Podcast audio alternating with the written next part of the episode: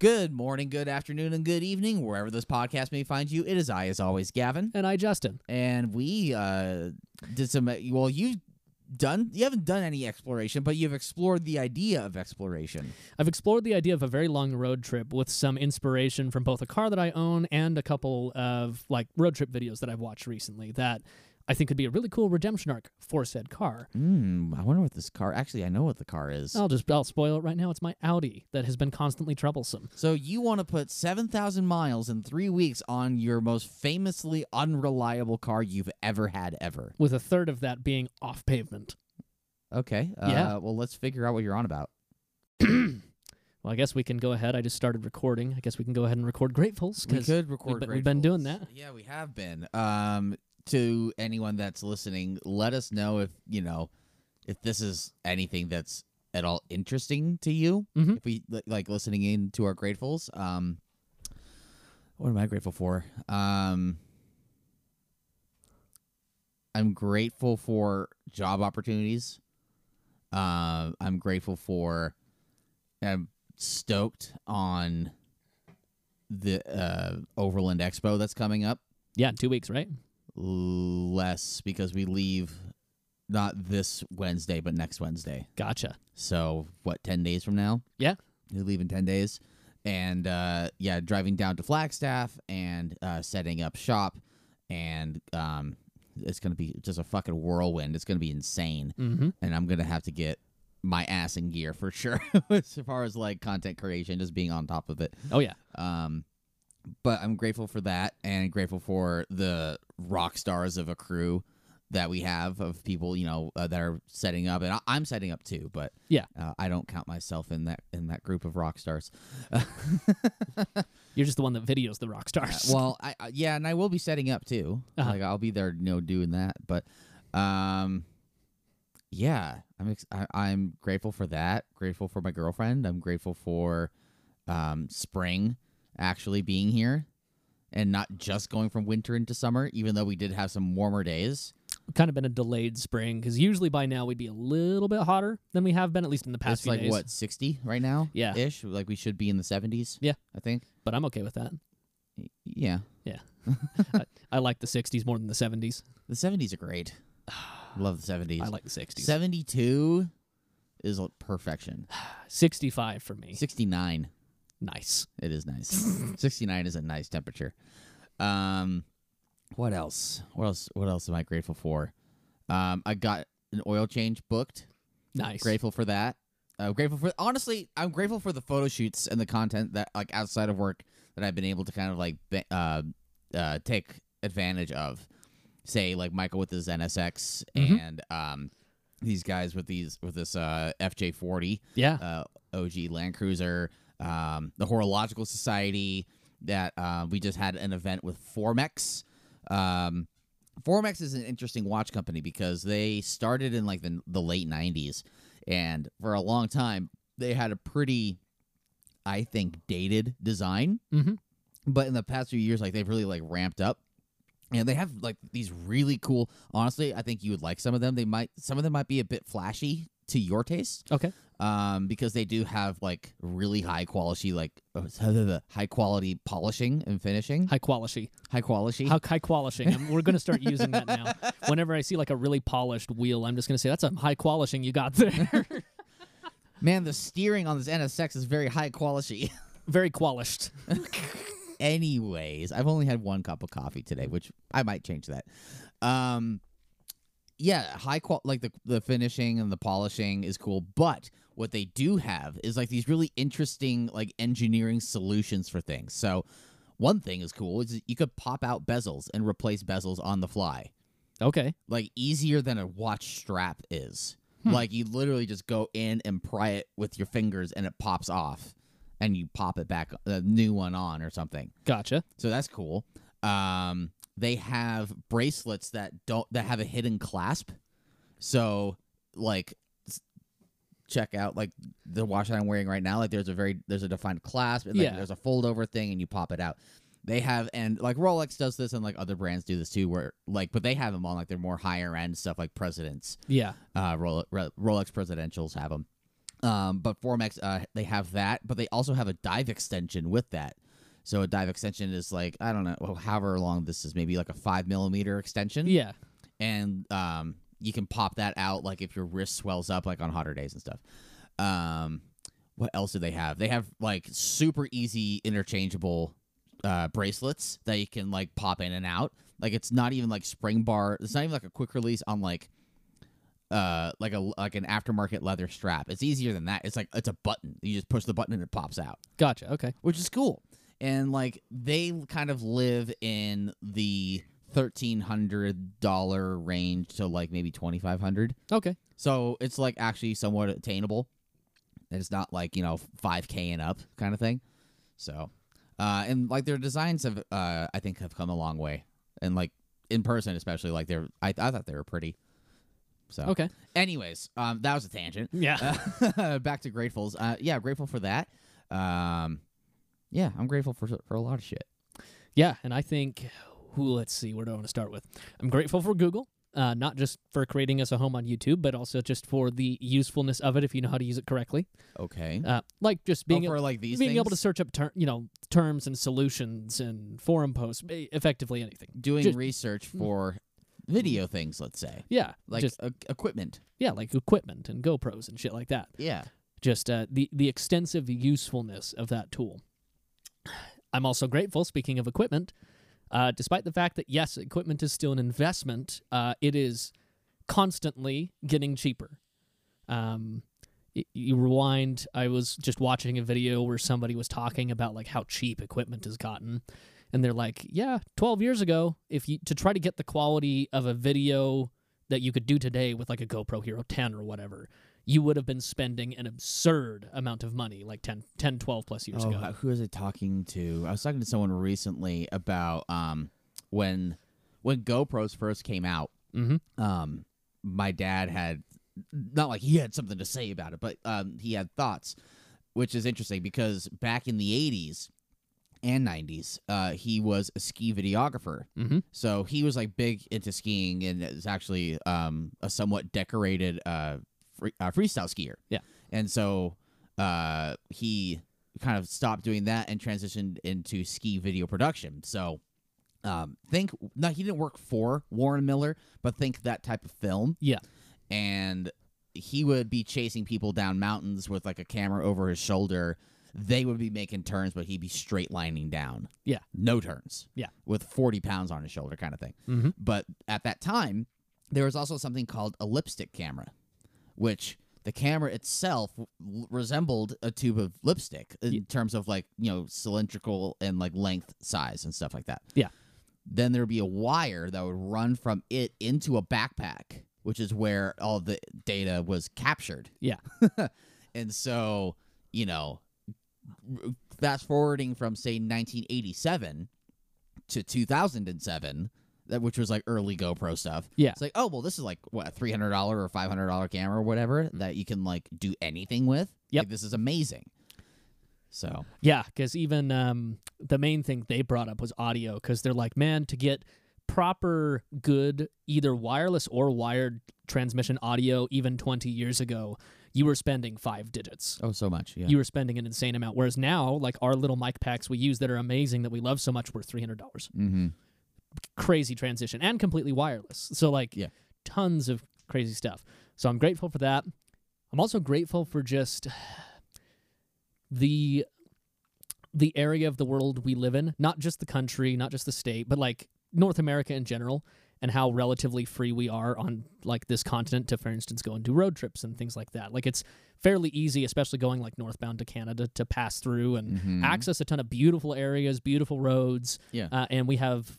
Uh, probably, if I remember correct, well, I remember, remember if I remember correctly, if I could speak correctly, we have the most amount of like paved drivable roads in the world Mm. per per like country and capita. It's, Interesting. um, so like the fact that I could get in a car here and drive all the way to the East Coast, and then if I felt like it, drive all the way through Canada, all the way up to Alaska, and there's a road that would take me there is pretty amazing. Well, and also just like the amount of time that or amount of uh, area over time that you can cover here, a- as opposed to European countries, is insane. Because uh, I mean, if you were, you could cover from California to New York in if you're not doing a bonsai trip like you like to do, Yeah. but if you like to do it like a normal person, Yeah. you could do it in like three, four days, Yeah, comfortably do it in three to four days. three to four days. Mhm. Then look at the size of Ireland. Yeah. That that's probably two days, and Ireland is probably l- like across is probably as far as like from California to Colorado. Possibly even less than that. Yeah. It's it's fairly small and a lot of that's just especially here in the West, we have the advantage of geography that just allows large straight lines. sure. So that helps. I mean, out they're a lot. boring, but, But- like, but you cover a lot of ground. You do. Um, and fortunately, all the old roads that still exist and go around shit are still there. You can still take True. the B roads. Yep. So I'm I'm grateful for that, and I'm also just grateful to have the cars and stuff that I have, and just to have the the ability to do things with them. How's, I- the, I- how's the Audi? I just I, So, every time, Hey, I, uh, no, no, no. every h- time, I Hang just on. gotta twist it. So it's funny you mentioned that because that's actually what I wanted the transition into. Eh? I had an idea. Uh huh. So Gavin knows this, and those that have listened will also have heard me mention this. I don't watch as much car content as I used to. I i- it's just as my content tastes have changed, I've changed more towards tech content as well as like exploration content and a, a little bit more away from cars. But I still will dip my toe in fairly occasionally to the odd thing that interests me. And over the past couple days, I ended up stumbling across two that were relatively interesting. One of which was Throttle House. Turtle Hoose. What they're doing, uh, well, they're releasing now. They already did a Arizona trip with two older cars. One's an a, a Toyota. I watched that. Yeah. yeah, so they one's a Toyota 8086, and the other one is a first gen, so Mark One Volkswagen GTI. Yeah. Um, fantastic video. They're great guys. I love their chemistry. They're hilarious. Yeah. Um, and also great content creators. And it was cool to see that like they, in doing this trip, had sponsors. Like for instance, Honda sponsored their camera vehicle. Yep. And they had four camera guys with them with a whole crew. Well, they had, they had two camera cars, I believe, a Honda and a Toyota. Yeah. Mm-hmm. I think. Yeah. I mean, those that would those would have been press cars. They would have that. w- Those are from the press circuit. And who knows? They might make a video on those later. Yeah, and they also had like I think four to five individuals, like a full crew basically. Yeah. So that was Well, cool. they always do. Yeah, they always do because they're they're pretty uh, for like the size that they are, being that they're like moderate to large size as far as the automotive content creators go. Oh yeah, they're heavyweights. They're pretty heavyweights when it comes to like the uh, amount of like gear and stuff they have. Like Yeah. they have they film with Reds. I mean, Yeah. awesome stuff. Mhm. But then I also ended up stumbling across a Gears and Gasoline series that I missed, which was the redo of the Alaska trip uh, with which cars? with the Evo and the STI. Okay, gotcha. So they attempted it four years ago, but only got into the panhandle due to a couple of different issues. So they redid it, and it was actually nine months ago. I just missed it. Uh, So it got f- fed to me in recommendations, Uh-huh. and I watched that whole series, and I was like, God, I that was awesome because they take them from Florida all the way through um, the United States. They leave North Dakota, go up through um, Alberta in central Canada, and then take the Alaska Canada highway yeah, to go all the way up through the Yukon and actually enter proper Alaska. Yeah. So I was like, man, I just shit like that makes me want my Audi to be running. mm-hmm. And then I did a little digging and was like, huh, I wonder, um, I wonder if there's anything else up there. Like, I, I wonder if I set a, a random goal for myself to do something crazy like that with the Audi, if I could actually have a fuel to the fire to like truly get it going. Because part Okay. of the problem I've had with that car is that I just don't need it necessarily. No, you don't. So it, there's there hasn't been anything pushing me to get it done, even though I would like to get it done because it would be a better random daily than the Saab. Definitely, yes. So I found a couple things that made me really curious. I'm pulling them up right now. I'm going to put them on the screen for Mr. Gavin. So I found a road just north of the actual like a um, Also, can you beat my mic? I'm Yeah. gonna make some adjustments. Okay. It, Cool. So, um, I found up here a road just like north of where they were at that was really interesting that I had never seen before. Yeah. And it's called Top of the World. uh, there's a few top of the worlds. There's one in Moab for sure. Yep. But there's there must be one up here. Is it in the Yukon? It is. It is deep in the Yukon. So Is it paved? most of it. Moderately paved? Yes, uh, it transitions from pavement to uh, gravel several times, but it is right. It's kind of hard to find. Just like randomly searching for it, I can actually find. it. So what you can also do if you don't drag, but if you click the little guy, all the roads light up. Yeah, so it starts right here. It starts in a city called Dawson City. It's just north of where the actual um, Canada Alaska Highway is. Sure. But this stretch from Dawson City all the way to the actual Alaskan border, it's about 40 to 50 miles. But I was I found it and I was like, okay, that looks like nice, long and sweeping. Yeah. And then I pulled up Street View. And I mean, we're in the clouds here, so this it so didn't- that's not it. I don't think that's what you wanted to show me. No, and, and this this monitor that we use to display is also not the best for color. There we go. Okay, so it is. It basically runs the whole spine of a mountain range for that 50 miles, and when it's not in the clouds, all of this stuff is beautifully colored. The stuff being the mountainside, Yeah. the grass and stuff. So I was just looking at that, like, wouldn't it be cool if I designed a trip where I could basically drive this road, which is the second most north, sorry, third most northerly highway in Canada. Okay. um because there's also or uh eh, sorry in north america in general because the other one is prudhoe bay which is the long 400 mile stretch that basically is just used by oil rigs to get up to the north end of alaska Oh, cool. um basically make a trip where i drive all of these roads in one there we go and so i did where basically i would set off from here go through montana all the way through alberta up to the canada alaska highway up through top of the world and and end up all the way at, as far north as you can go and these are all public drivable roads Yep. drive back down take canada alaska the other direction and drop down all the way through british columbia through vancouver and then back down So this whole trip, uh, Google is indicating 126 hours of driving. that, that is very conservative it's Yeah. probably quite a bit more It's than probably that. 150. and 7000 miles Yeah. now doing a trip like this You want to do this in your Audi? that was the idea Okay. so doing a trip like this requires a bunch of different shit Does AAA go into Canada? yes Oh, good. However, although AAA may say they go into Canada, and they do, um, there are plenty of points where you are not going to get rescued by AAA. I was gonna say, do they go up to Prudhoe Bay? no. so, uh, Have you uh, done research to prove that it doesn't? yes, I, I do know that for a fact. Um, so, the road up to Prudhoe Bay in particular, which, if I zoom in, because I just can't remember the actual name of it, of course, it's not going to tell me right now. Um, that road is almost entirely unpaved from from there all the way up and it is considered the most lonely road in the world because there's 200 mile stretches where there is nothing Okay. So you're bringing extra gas probably for yes this too. yes Okay. um So what I'm hearing is overland Audi.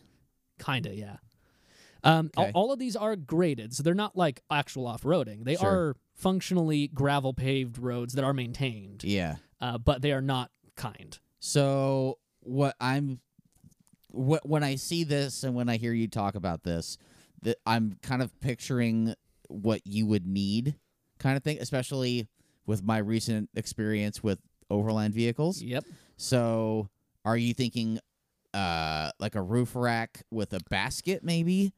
that was kind of part of the idea Get yeah. some um uh not racks bracks, but um uh fuck what's the other one? Uh basically it's these gas cans that have the hole in the middle and like the mounting system goes through that hole and like you spin it and like it, it mounts. Yep. Rotopax. Rotopax, yep. Um, wow, that was really dramatic. So- Sorry, listeners. Um, but yeah, like Rotopacks, get a couple of those at least. Um, are you thinking basket on the top, maybe to like take extra stuff? Are you thinking rocket box, like a Thule? Probably just a basket because the Okay. car itself is fairly sizable. Same with the trunk. Like I could fit. And you're, I mean, I imagine you're staying in hotels this whole time. yeah, that would be the goal because um, It also depends on where you do it. That top of the world highways only open summers, so like I would have to do it somewhere in between next year. June. Uh, well, not next year necessarily, but like if I was to do it, regardless of year, somewhere in between June and September. Yeah. Um, and it would be about three total weeks, Wow. um, there and back. Okay. So it would be a, it'd be a huge trip. Um, but you can camp, but there's a lot of obstacles. The obstacles aren't even in that season snow or anything more as more as wildlife. Okay. Namely, this is deep, deep in bear country. Yeah. So there's there is a lot. So you're of, uh, packing heat then at that point. yeah. So if you were going to camp, which I'd probably have uh, something as an emergency backup in case I had to, because there again there are several stretches of this where there is nothing Right. for dozens upon dozens of miles. Yeah, I would definitely have bear spray and the necessary precautions for the event. And uh, yes, and, Boomsticks. and boomsticks for the necessary precautions in the event that something happened. Yeah. Um, I'd probably also have a spare up top in the rack. You would at least need a spare. Yep. Yeah. Um, A s- You need a spare. You need gas. You need tools. Yep. Uh, extra oil probably. yeah. I mean, if we're putting seven thousand miles on, Yeah, I would be doing an oil change. Probably, I'd probably be doing two oil changes actually, because that car, they, its regular interval is eight thousand from the factory. I do, I have done three to five. three to five. So if you get an oil change like the you know basically the day before you leave, and then you drive up to Prudhoe Bay, oil change, Yep. and then one when you get back. yep, exactly. Yeah. because this is a lot of uh, uh, about half of it is going to be we'll call it relatively normal highway driving, like highway speed sixty to seventy stuff like that. Uh, the other half of it is we'll say 40 to 50 on most of it where like they are because i've even seen people do these roads fairly well graded either Sure. gravel or not as great dirt tracks like washboard. yeah but then primarily the last couple hundred miles going up to prudhoe bay Yeah, is going to be like probably 20 to 30 max like it's Yeah. it's pretty uh, it- it's clearly a road that is has a specific purpose which is to get oil rigs to and from the top Right. of alaska right. So, so, uh, okay, um, and you want to do this in what is s- famously known as your least reliable vehicle ever. yes, Um, so this is probably happening at the earliest 2024. probably. So you have a whole year to uh, to basically train. You're you're training yourself and your car for this. Probably Um, probably more my car than anything. Well, yeah, because you like to drive. Yes. Um, what other road? Oh, so I have a couple of things. Yep. What road trips would you want to take as prep to kind of make yourself feel at least more comfortable to take on a, a mammoth of a road trip like this? There's one I could do that I've actually sort of done before already that's going deep into Montana and or North Dakota. Okay. So there was a delivery I took when I was working for the trucking company that went way out to a random town almost to the Canadian border in Montana that went through, we'll just call it uh, similar enough territory that it would be comparable. So if I can find it, it's it's way up in one of these areas right here. It's called Heart Butte. It's actually a reservation. Okay. Uh, but similar type of thing where once you leave the uh, the graces of like Kalispell and you get off on some of these tracks, they're same thing. You're deep in the wilderness. You are just on dirt. You- Sure. there's not paved. There's not gas. Anything like that. So you do have to plan ahead. yeah. Um, so it at least gives somewhat of a little bit of a taste that of what I could expect Sure. and how the car will do. Um, now I'm not worried about it's an Audi. I'm not worried about traction. I'm not worried about those things. Especially if you go in the summer too. Exactly. Yeah. If you go The in like, car will- July. The car will do fine, even if I was to do it in early winter. I wouldn't be worried about the car performing in snow the way it should. The worries would be what else with that car, especially, could go wrong. Right. Now, at this point, enough things have gone wrong that enough things have been repaired. You you would think so, wouldn't you? You know, you say that, but um, the problem I've always had is that everything I've repaired has stayed repaired. It's been a Except diff- for control arms. Yeah. Well, I've got half of those done now. but everything I have repaired has stayed repaired. It's been something different. And it's that a has turbo broken. five cylinder. Those don't break. Mechanically, yeah, I'm not worried about the car. Probably the only thing I'd have to do is valve stem seals, which I've done before. They're fairly easy just because it does consume oil at the moment and I'd want to reduce that. Totally, yeah. But that's something I can do in my own garage and have done Do before. that like a month maybe before you leave it, so you can get some road miles around here on it. Yeah. Just so you could be like, okay, it's We're good. Yeah, that's one. I know the cooling system's good. In fact, right now the cooling system's too good because the thermostat's stuck a little open, um, so it doesn't actually warm up all the way. Yeah. Um, the radiator's good. I know the timing and like all the belts are good. All the rubber's good. Like there's so many things in that car that have been done. It's just now getting it to pass emissions, getting the rear end done because those are the control arms I haven't done. Is the rear shit. Um, the suspension is good now because it has on the front end all been gone through, albeit it just needs a proper alignment and some camber plates because right now it has about two degrees of camber due to the lower. Um, but even then, the lowering that is done on it is not enough to prevent it from doing this trip. Um, it's not super low. It's just as it's as low as it should have come from factory, in my opinion, if it was actually going to be a performance car like it was supposed to be. Like a, an actual sports sedan. Yeah. Yeah. So, um, that would I would probably do a trip like that in preparation, which that trip up to Montana and back is is a fairly easy two two and a half day trip, no problem. But it would give me a good enough understanding of how the car would perform on about three hundred ish miles of those roads. Um, as far as like other prep, like the car already needs new tires. It already needs several other things that would benefit this trip in the end. Um, and make it even possible. Uh, everything does function on the car, but there's a few little things I would add. For instance, doing that many miles, one of the problems the car has is that people in the 90s didn't think about, oh, you need to power devices in a car. There's only one cigarette lighter output. Okay. So I'd add a couple of those wired just direct to battery.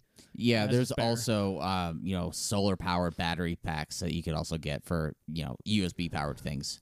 Yeah, so I definitely need some type of battery backup prevention. I would also have a jump pack as a as a Totally. Uh, not- yeah, like a uh like a jackery type of device. Mhm. Yeah. because I don't. I would also have a tow rope, and I would also have jumper You cables. would need that, yeah. But uh, jumper cables rely on another car being able to jump you. A jump pack Yeah. can do it itself. Right. So I would have both of those, and I already have the tools that I would need, and I and I know that car well enough to know like the amount of tools I would need without going overboard. Right. So that would be good. Um, I also can count on that trip um, requiring me to bring. Like I would obviously I would do this for content. I wouldn't do this for nothing. You fucking I- better. uh, yeah, exactly. If I was going to do something like this, it damn well is going to get a film because the point of the film is going to be like, Yeah. okay, cool. I am taking the car that has been the biggest pain in my ass, the most unreliable piece I wish of I could shit. go do this with you. I mean, and maybe we can. Maybe we can do it together if you want to spend three weeks in a car on roads like that with Well, me. I what I'd like to do in that case is uh my work would not let me do this, but if I could steal a rig Yeah, and take like the gladiator, that would be sweet. take the gladiator and do this, or take the on. I would actually rather take um the Tacoma because that's got a canopy camper on it with propane heat. Oh yeah, that'd be perfect. Yeah, No, that would. I mean, and that could be really cool. You never know. Maybe they'd be down for that if you proposed and said, "Hey, big picture here." Like, I I would have so much week. So, or sorry, so much time, so many weeks to get whatever fucking content Yeah. in so many different scenarios. Exactly. The, you're traveling through almost every type of terrain. And that shit's decked out too. I mean, the canopy camper on, on the truck alone is 40k. so you never know. They might be more into that if you might think if it's planned out far enough in ahead, and if there's like Yeah. very specific, like I want to do this, and Right. we'll, we'll make a video series about this on our channel. But sh- like shouting you guys out, maybe they're even a sponsor.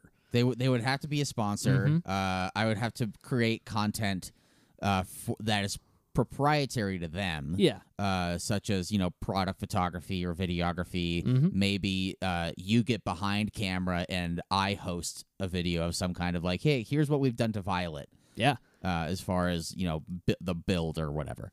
I think that could be a distinct possibility. Um, and that would be nice to have like a, a backup vehicle, and that would be a great way to legitimately test that vehicle. Yeah. In, in every scenario. Um, but even if that's not the case, like with the Audi, um, I should I should be able to effectively carry everything I need and do everything I need with that car. Like this is all theoretical because the car should be plenty capable of doing that because the gears and gasoline video I watched that covered most of that same stuff that Yeah. I'm mentioning, he did it in his track prepped Evo. So lowered Oh, Uh, yeah. a lot, you know, and they're both built engines. The SDI also had a built engine Oh, yeah. making 400 wheel and 500 wheel respectively. Mm-hmm. So they had a lot more potential problems that could go wrong with theirs given what the vehicles were set up to be Right. versus me where my vehicle still maintains pretty much all of its original drivetrain and um well, the things that made it good to begin with. yeah, and and mechanically, it doesn't. It's ironic at the beginning of that video, and I, there's no spoiler because this was nine months ago that that video series came out. The beginning of that video, the STI with the freshly built engine Hmm. dies, Oh. Uh. so they have to restart the trip. Well, I, I mean, almost similar to James uh, on Throttle House with his E AE86. Yep. Because Uh, they were what did they warp? Did he warp ahead or something? No, it, it. In fact, at this point, I watched the ne- the video that just came out today, the Oh, the- second episode. Oh, I haven't seen it yet. Yeah, and I won't spoil anything. The car is still running. That's the only thing I'm going to spoil. Yeah. But like, the problem hasn't been found out. it's still Mm, persisting. Um, interesting.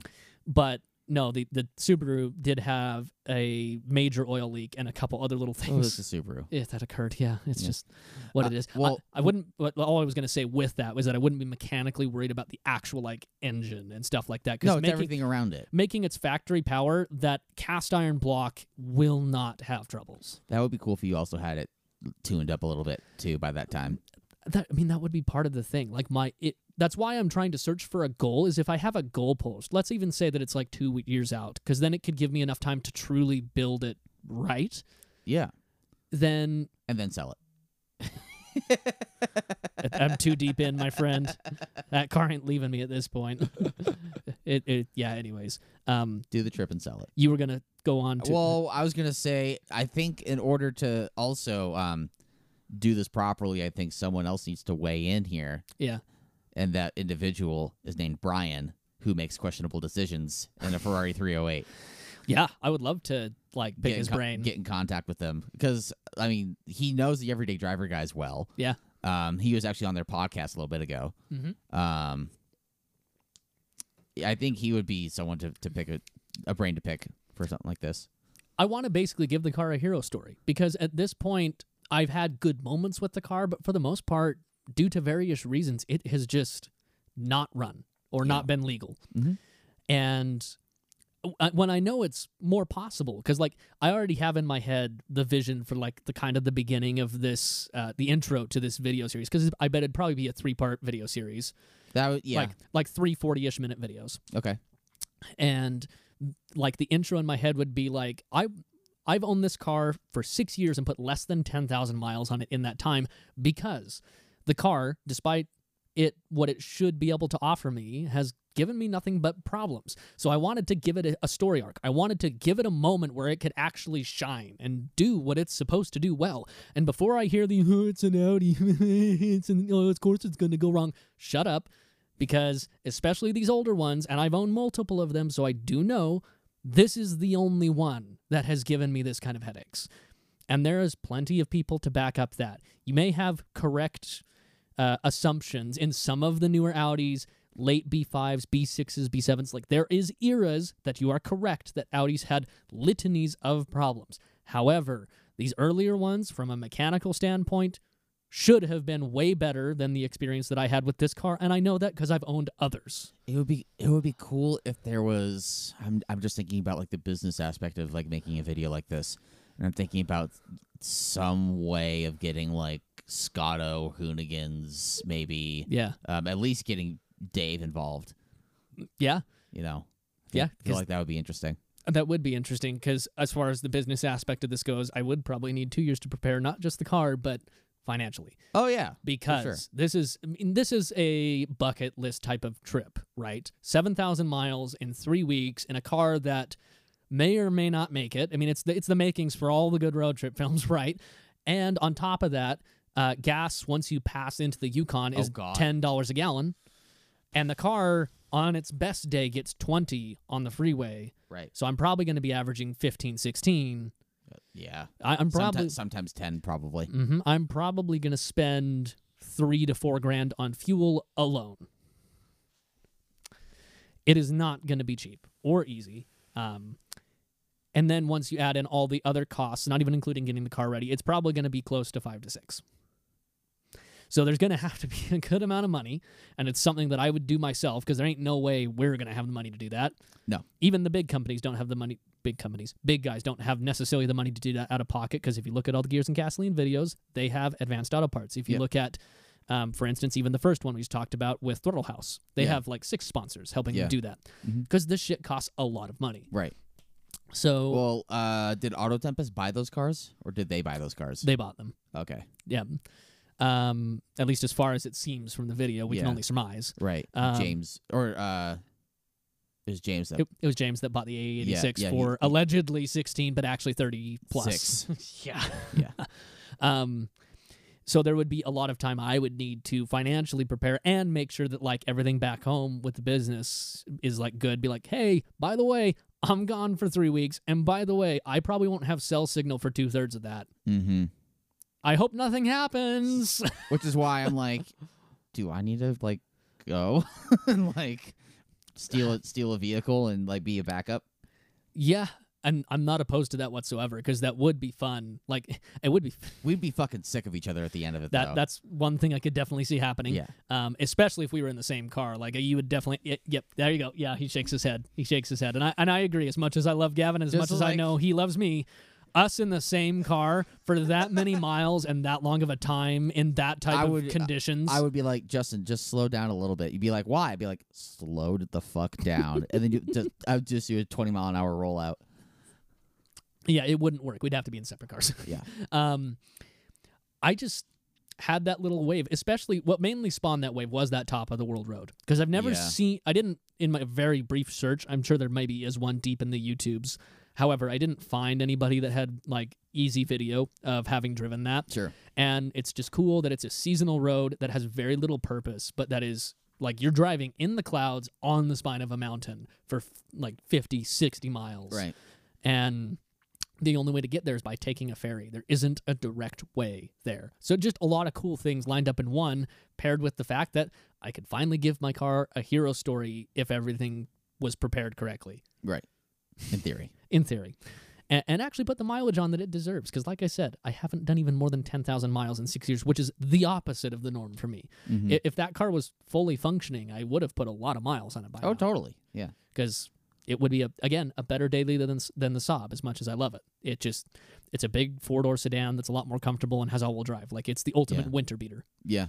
So, Well, and it's funny you also bring up gears and gasoline on something like this because uh, the trip that I took last year up to Sun Valley, uh, I intentionally took the long scenic route to get there and drove up to Boise, Mhm. and then took oh what I forget the name of the actual road, but it's through the Sawtooths Mhm. uh, to get, and the Sawtooths you know dumps you right into uh, Ketchum.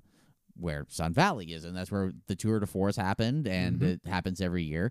Um, I don't know if I'm going this year. I'd like to go, but I don't think think it's happening. yeah. Um, and yeah, it was like 190 miles of mostly squiggles, and then like you know going up in altitude and down in altitude, and like seeing like these super panoramic you know views of like the Sawtooth Mountain Range, and I love that feeling of just being small. Yeah. But like by nature standards. Yeah. Like seeing something so fucking huge.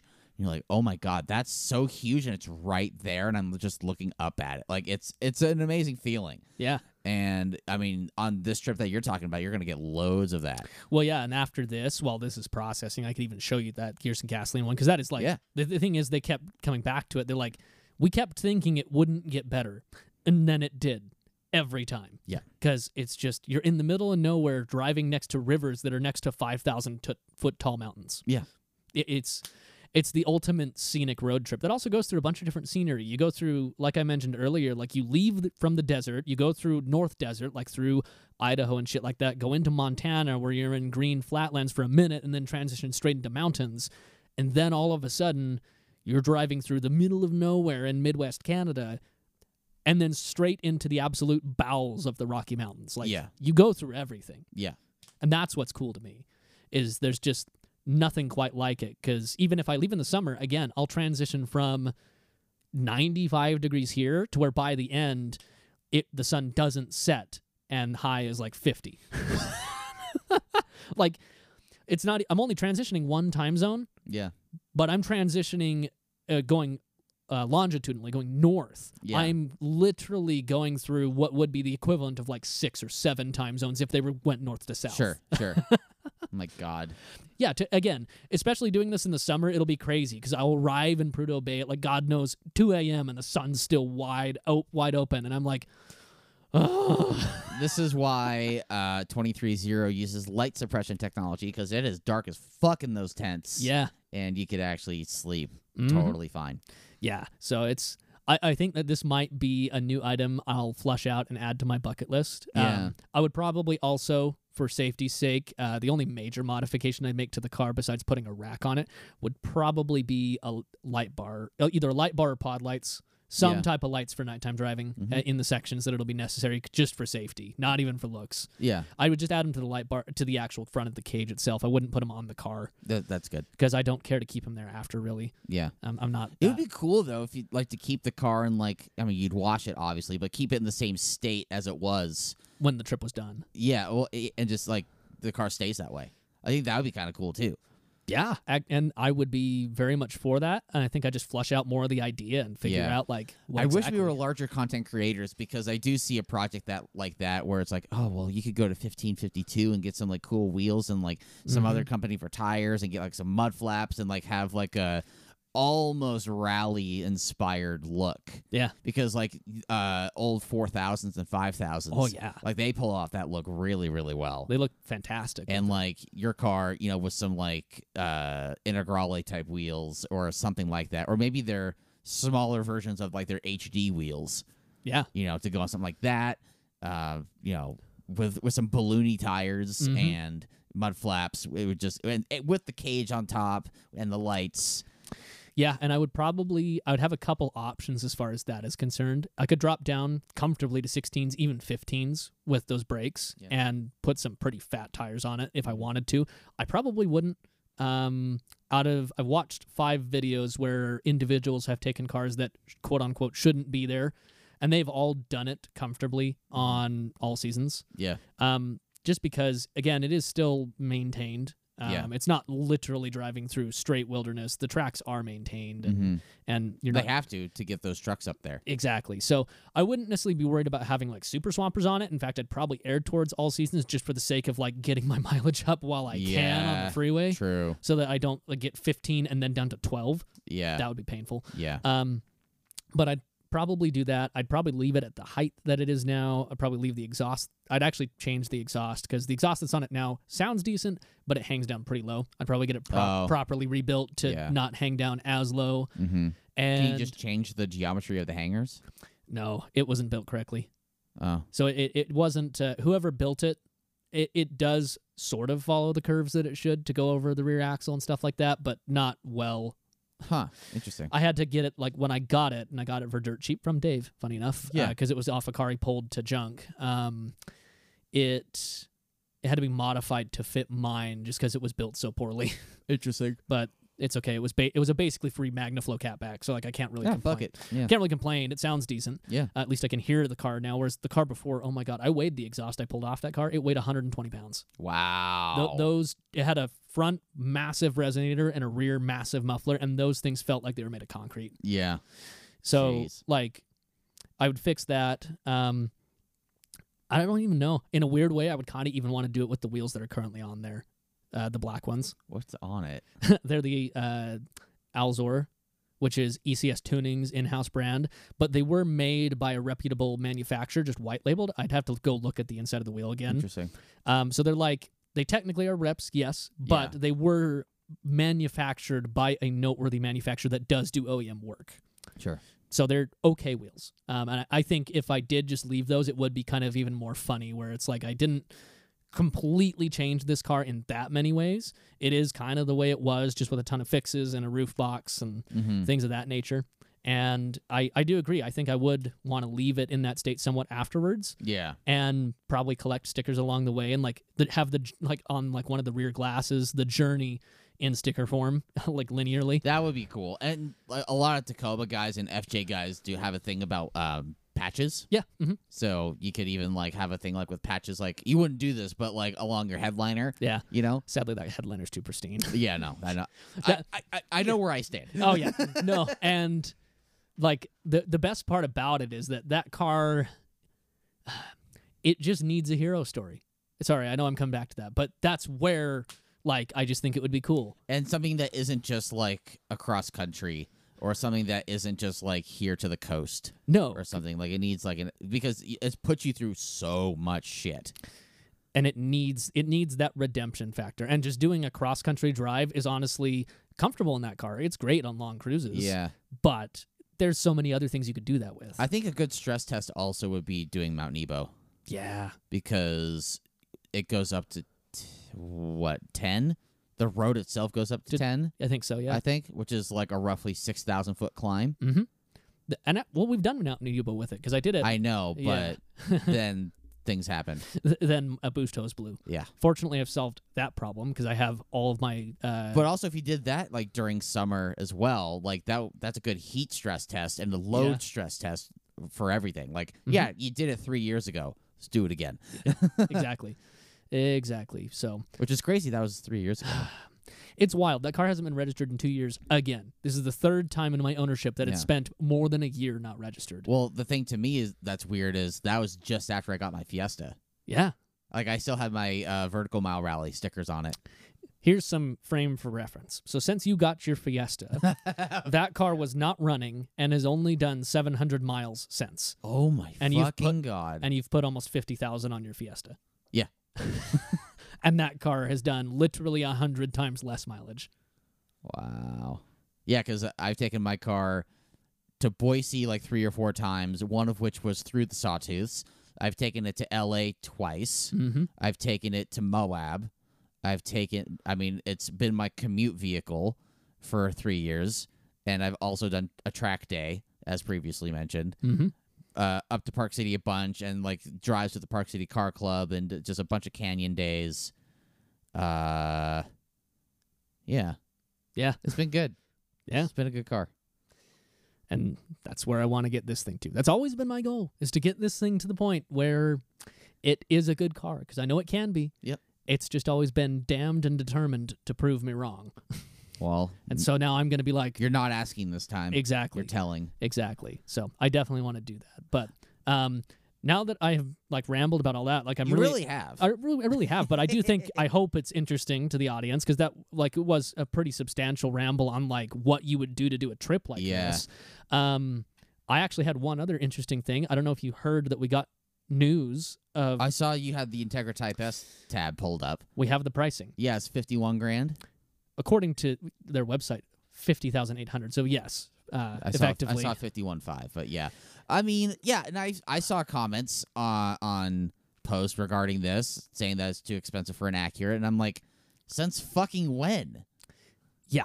It- um. I, yeah. I mean, people look at this car and they are aware of, and th- this is the thing that bugs me about modern car culture Mhm. is we put so much emphasis on what the drivetrain is and how it may or may not uh, be affected in 50,000 miles Yep. and then that is ultimately or the car is ultimately judged on that mm-hmm. um not to say that the civic type r engine is unreliable but people look at that and they know the civic type r engine and transmission is in it and they go oh well that must mean that it is a civic type r it fucking isn't it just isn't look look at the body look at look at the design and how it's more sculpted and then you know go to the interior and it's a very much a different category of car I mean, the funny thing is, is that the interior, yes, while it maintains a tiny bit of some Civic Type R influence, like it does have the same kind of like dash layout with those same type of vents. That's the only thing. Yeah. Like the rest of it is completely different. The seats are completely different. seats and uh, s- Dash mostly and- dash and like the uh, console and uh, infotainment and like you know how shit's even screwed together. You know, Mm-hmm. uh, scroll down. It is like an 'cause ent- I want to entirely more s- interior second stuff. layer. Like, okay, there's that. it Um, looks the fucking business. It does. For some reason, that's all they have on their website at the moment. Like, there's not even. Uh, there's not even. I was hoping initially when I pulled this up to do like a build. They don't even Oh, have really? the. They don't even have the Go build go to vehicle. I, I since I haven't been on their website yet. Um, So if you go to vehicles and if you click on the Type S section, it's not even listed there yet at all. Um, see, coming soon, but then it just has the uh, this is just their this is their Type S brand. yeah. And so Gotcha. if we click on the explore the Integra Type S, I believe it just takes us back to that same page. So right now their website's in a loop. You can't build the car yet. Yeah. You can't look at that many photos. what happens when you just go to Integra?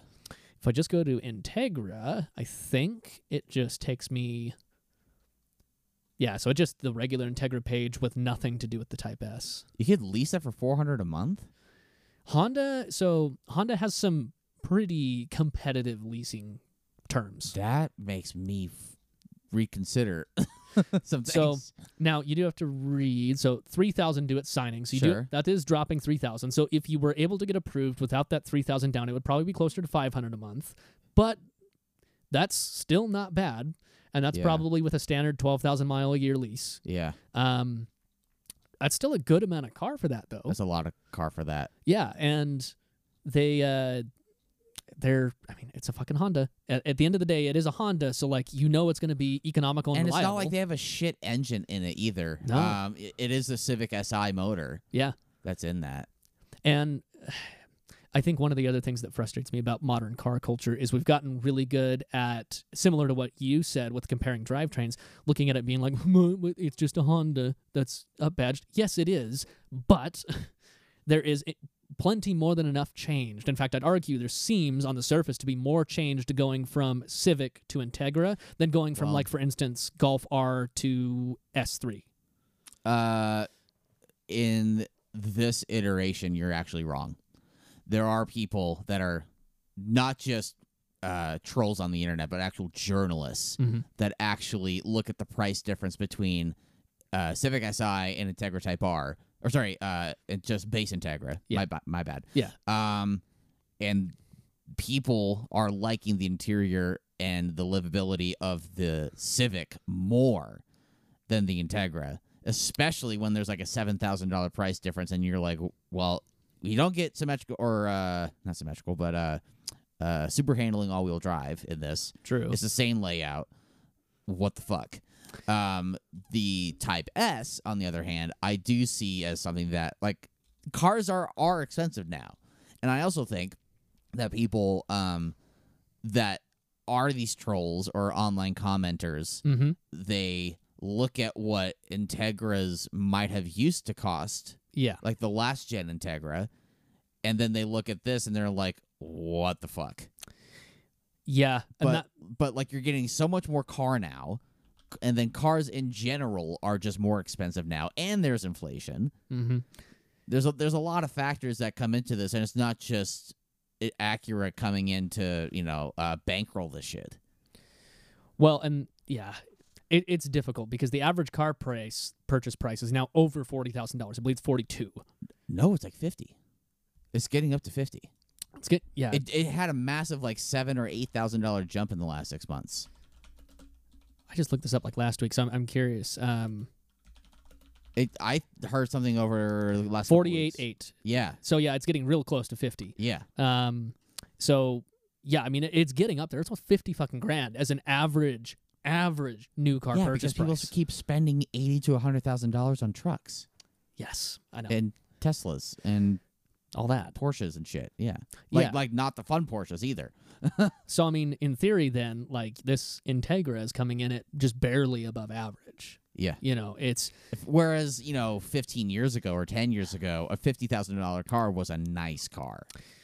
Yeah, like my Audi was a fifty-one thousand dollar car thir- uh, twenty-eight years ago. So you know we're go- approaching the thirty-year mark, and like Well, if I'm you, sorry, say that uh, your Ac- your Audi, your Audi was yes. Okay. So like if you, I've even done that math. If you transition that price and then bump up uh, by normal inflation to a modern price, Yeah. it's under a hundred grand still.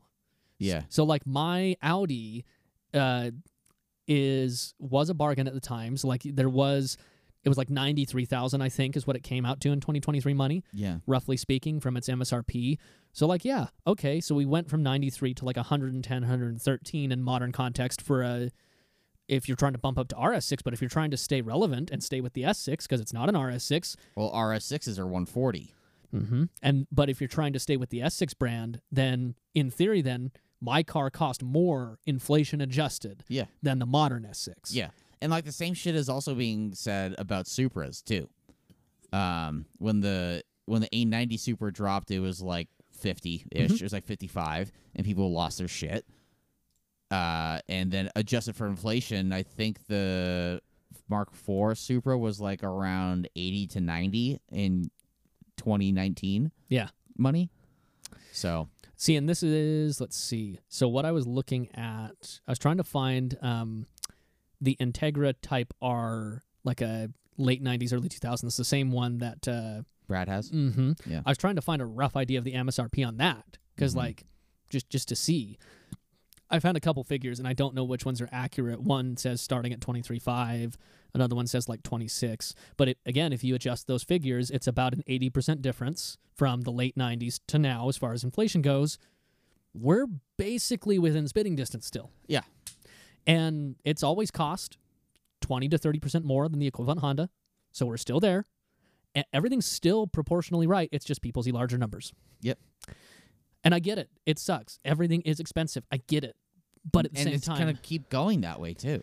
yeah, everything's going to keep going up. Like, I, I don't know what the you cost want. to make shit goes up. The supply chain itself and you know access to shit you know keeps getting more difficult. and cars are beyond more complex than they used to be. Oh my god! It's not even close. In fact, I have a friend, well, Bryce's coworker's husband that works at Mercedes. Their newest car has 260 modules on it.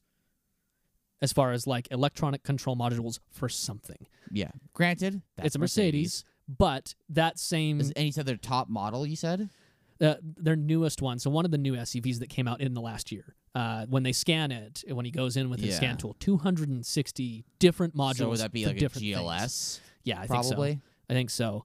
But like and, it's, and it doesn't get more simple when you go to EVs either. it doesn't not at all and so that same thing has happened with every car like you, you go to even a base civic it's going to have at least 20 to 30 different modules dash computers for various tasks you're getting um, i think one of the things that people get lost in translation a lot is that even taking the inflation adjustment out of effect a car from now 2023 of almost any maker model is at least two to three times safer than a car from even 10 years ago the safety in cars, even in the past decade, let alone the past three decades, is immeasurable in how much better it is. If you get in a crash in a car, again, almost any model today, you are much more likely to survive than you used to be. as yeah. much as I love, for instance, Radwood era cars, most of them were built like absolute fucking shit. Yeah. They were tin cans with wheels. It's part of what made them good. They were lightweight. Like, then that's the whole point of even Throttle House's video is that cars are heavy now. Very true. Yeah. Um, but The M2 is four thousand pounds. it's the I bring up actually uh, in my sob video, which by the way you should go watch that because it just went and premiered live. Oh yeah, that was uh, By the, Yesterday. time you're, by the time you're hearing this, yesterday. Um, I mention in there several bits about the Top Gear video, and they say twice in the Top Gear video special on Saab that nobody could ever figure out why a Saab cost so much until they crashed it. Yeah. because compared to everything else at the time, it it and Volvo were untouchable. Yeah. in the 80s and 90s, and nowadays Even before that too, like in the seventies. And nowadays, that's pretty much the standard modern car is that level of crash protection. Mm-hmm.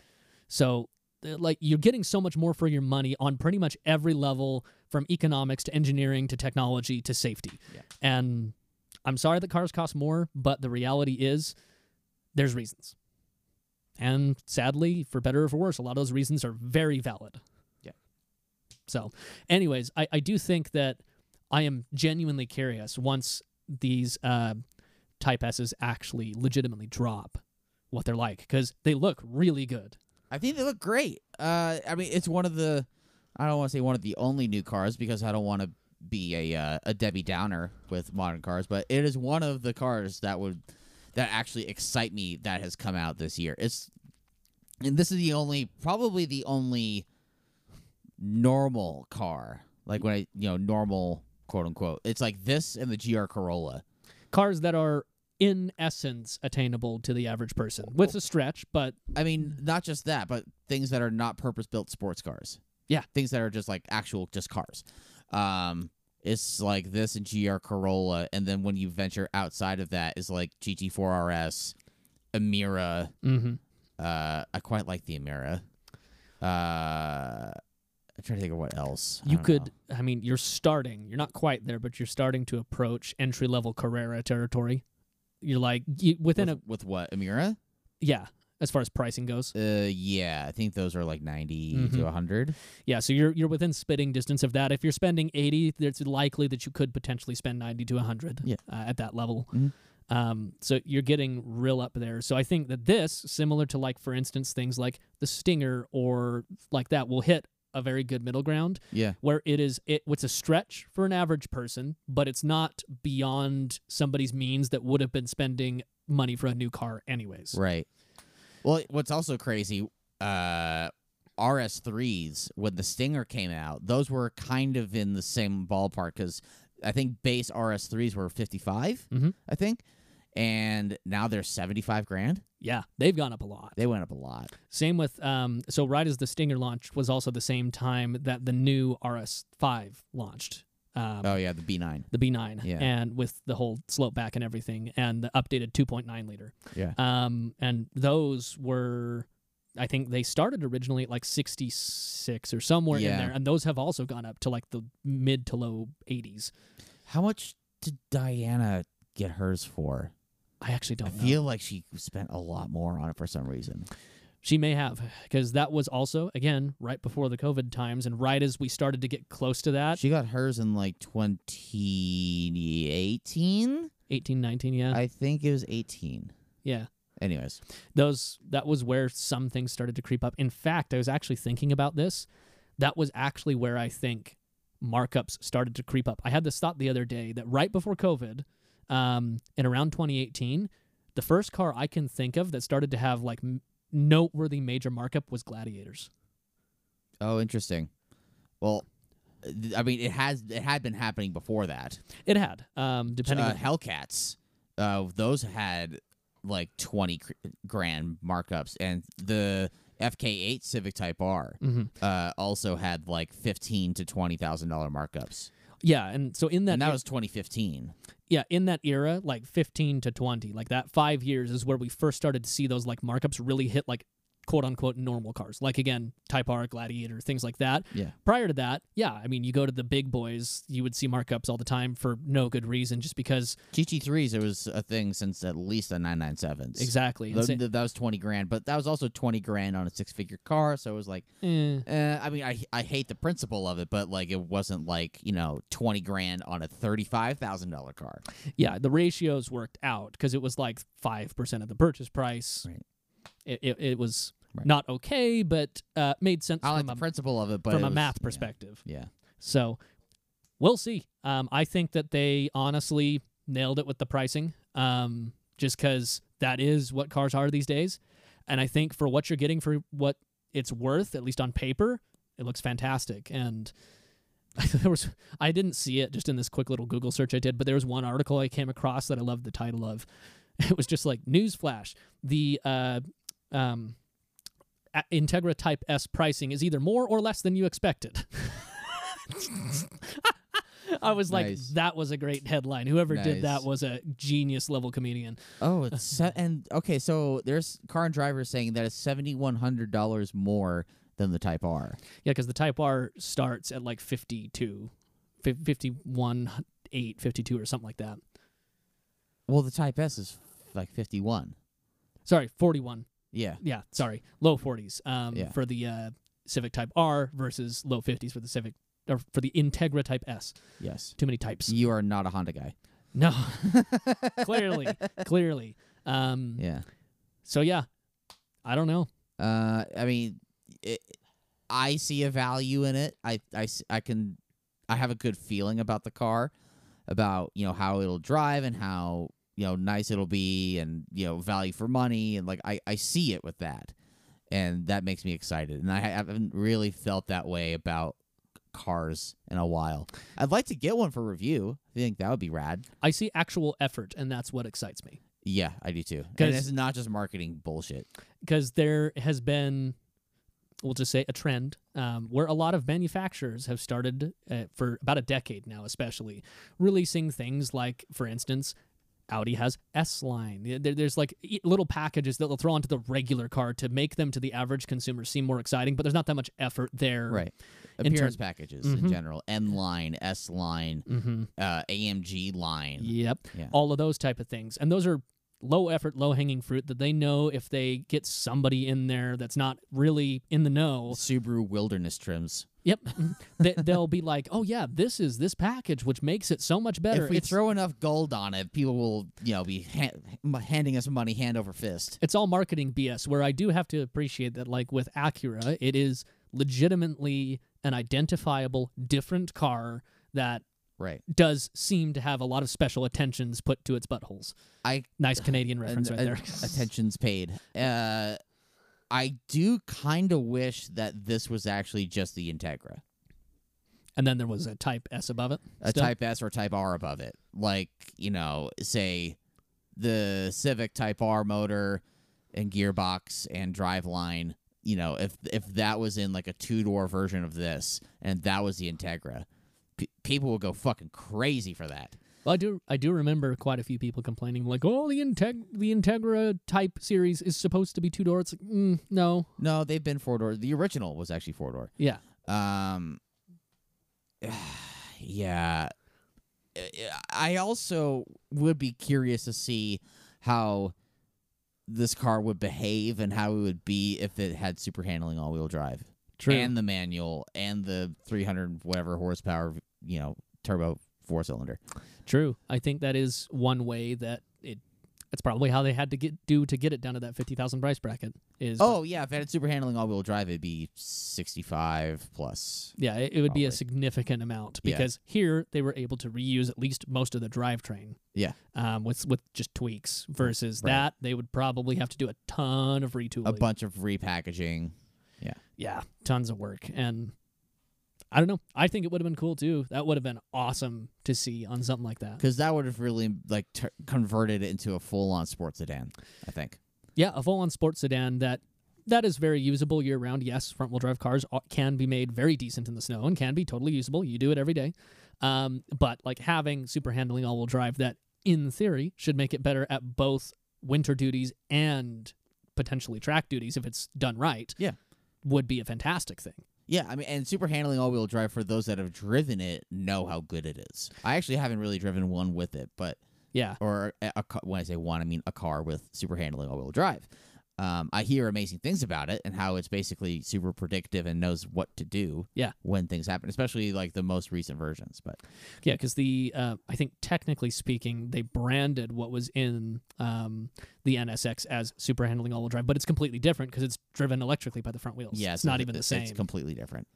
So it to get it in a regular model, I'd be genuinely genuinely curious as well, especially with a small car like that. Not that many small cars like that. It's really just now small, small quotes. Small by modern standards. small by uh, what a 4,300, 4,200 pound sedan is now small. Okay, Uh, sadly, it kind of is. yeah, Um, but i- in a we'll call it mid to smaller package uh, Yeah. in modern context would be really cool because we've Yeah. only, i- only just now this recent generation have things like the Mazda 3 gotten all-wheel drive. Yep. Up until now, most of the small chassis have stayed vehemently front-wheel drive because all wheel it's drive Corolla yeah with I mean with GR. with the GR it's it's only been very recently that we've figured out how to package all that shit together. Mhm.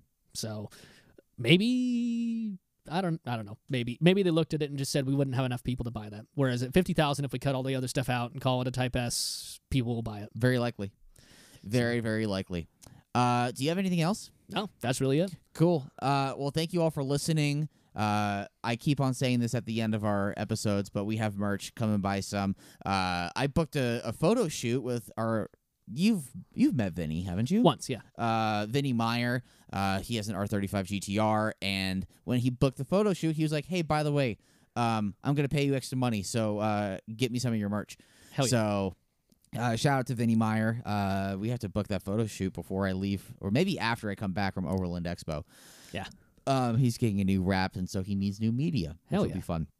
But, uh, basically I, I- i'm going through all this to say go buy our merch because we have merch to, uh, to buy we have shirts we have hoodies that you can Can buy. Yeah. that you can buy It'll, those will take a little longer but uh, shirts hats, stickers, and hoodies. All of that, and also articles on www.exhibitionofspeed.com. Uh, until next time, I have been Gavin, And I've been Justin. and this has been the Exhibition of Speed podcast. Goodbye.